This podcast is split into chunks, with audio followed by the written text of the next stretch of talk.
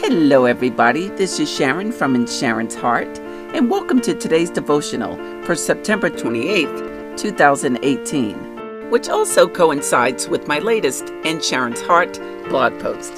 The devotionals are to increase your faith and confidence because at one time I didn't have either, and I want to encourage others that the Lord God will work in our lives when we have a relationship with Him.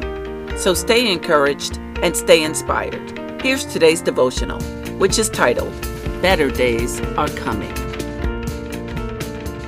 But before we get into today's message, there are two new developments I want to share with you.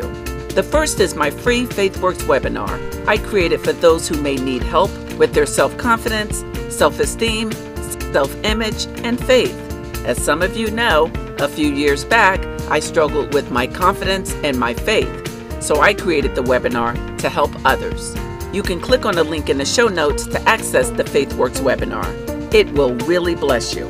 The next is Anchor now has a way for you to support the In Sharon's Heart Daily Devotional Podcast. To support, you can click the support button on the podcast profile page. Okay, let's get started with today's devotional, which again is titled, Better Days Are Coming. Do you know you were born on purpose, for a purpose? Oh yes, and do you know, because of that, better days are coming for you? God is aware of what He is still going to have you to do in this life. And He is aware that no weapon that is plotted, connived, schemed, or conspired against you will ever harm you. He is aware that all you've gone through and all you may be going through is a divine setup to get you to the point where you will come out victorious and you will have something to talk about.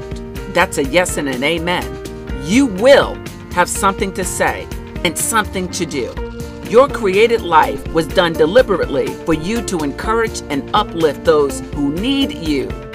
So you see, God is going to use you and use you in a mighty way. Your life matters. God knows that. He knew it before you were born. It was deliberately planned. Better days are coming for you.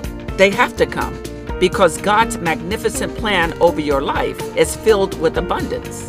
So just in case you're down, lift your head up. Just in case you're down, raise your eyes to the Most High. And just in case you're down, Isaiah sixty-one verses two through four says, God will comfort you and provide for you.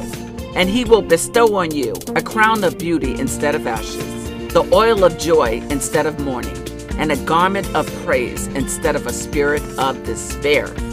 Uh-huh, He will do it. He will continue to cover you, and He will continue to ensure better days come for you. Be encouraged in that today. Be encouraged in the Lord.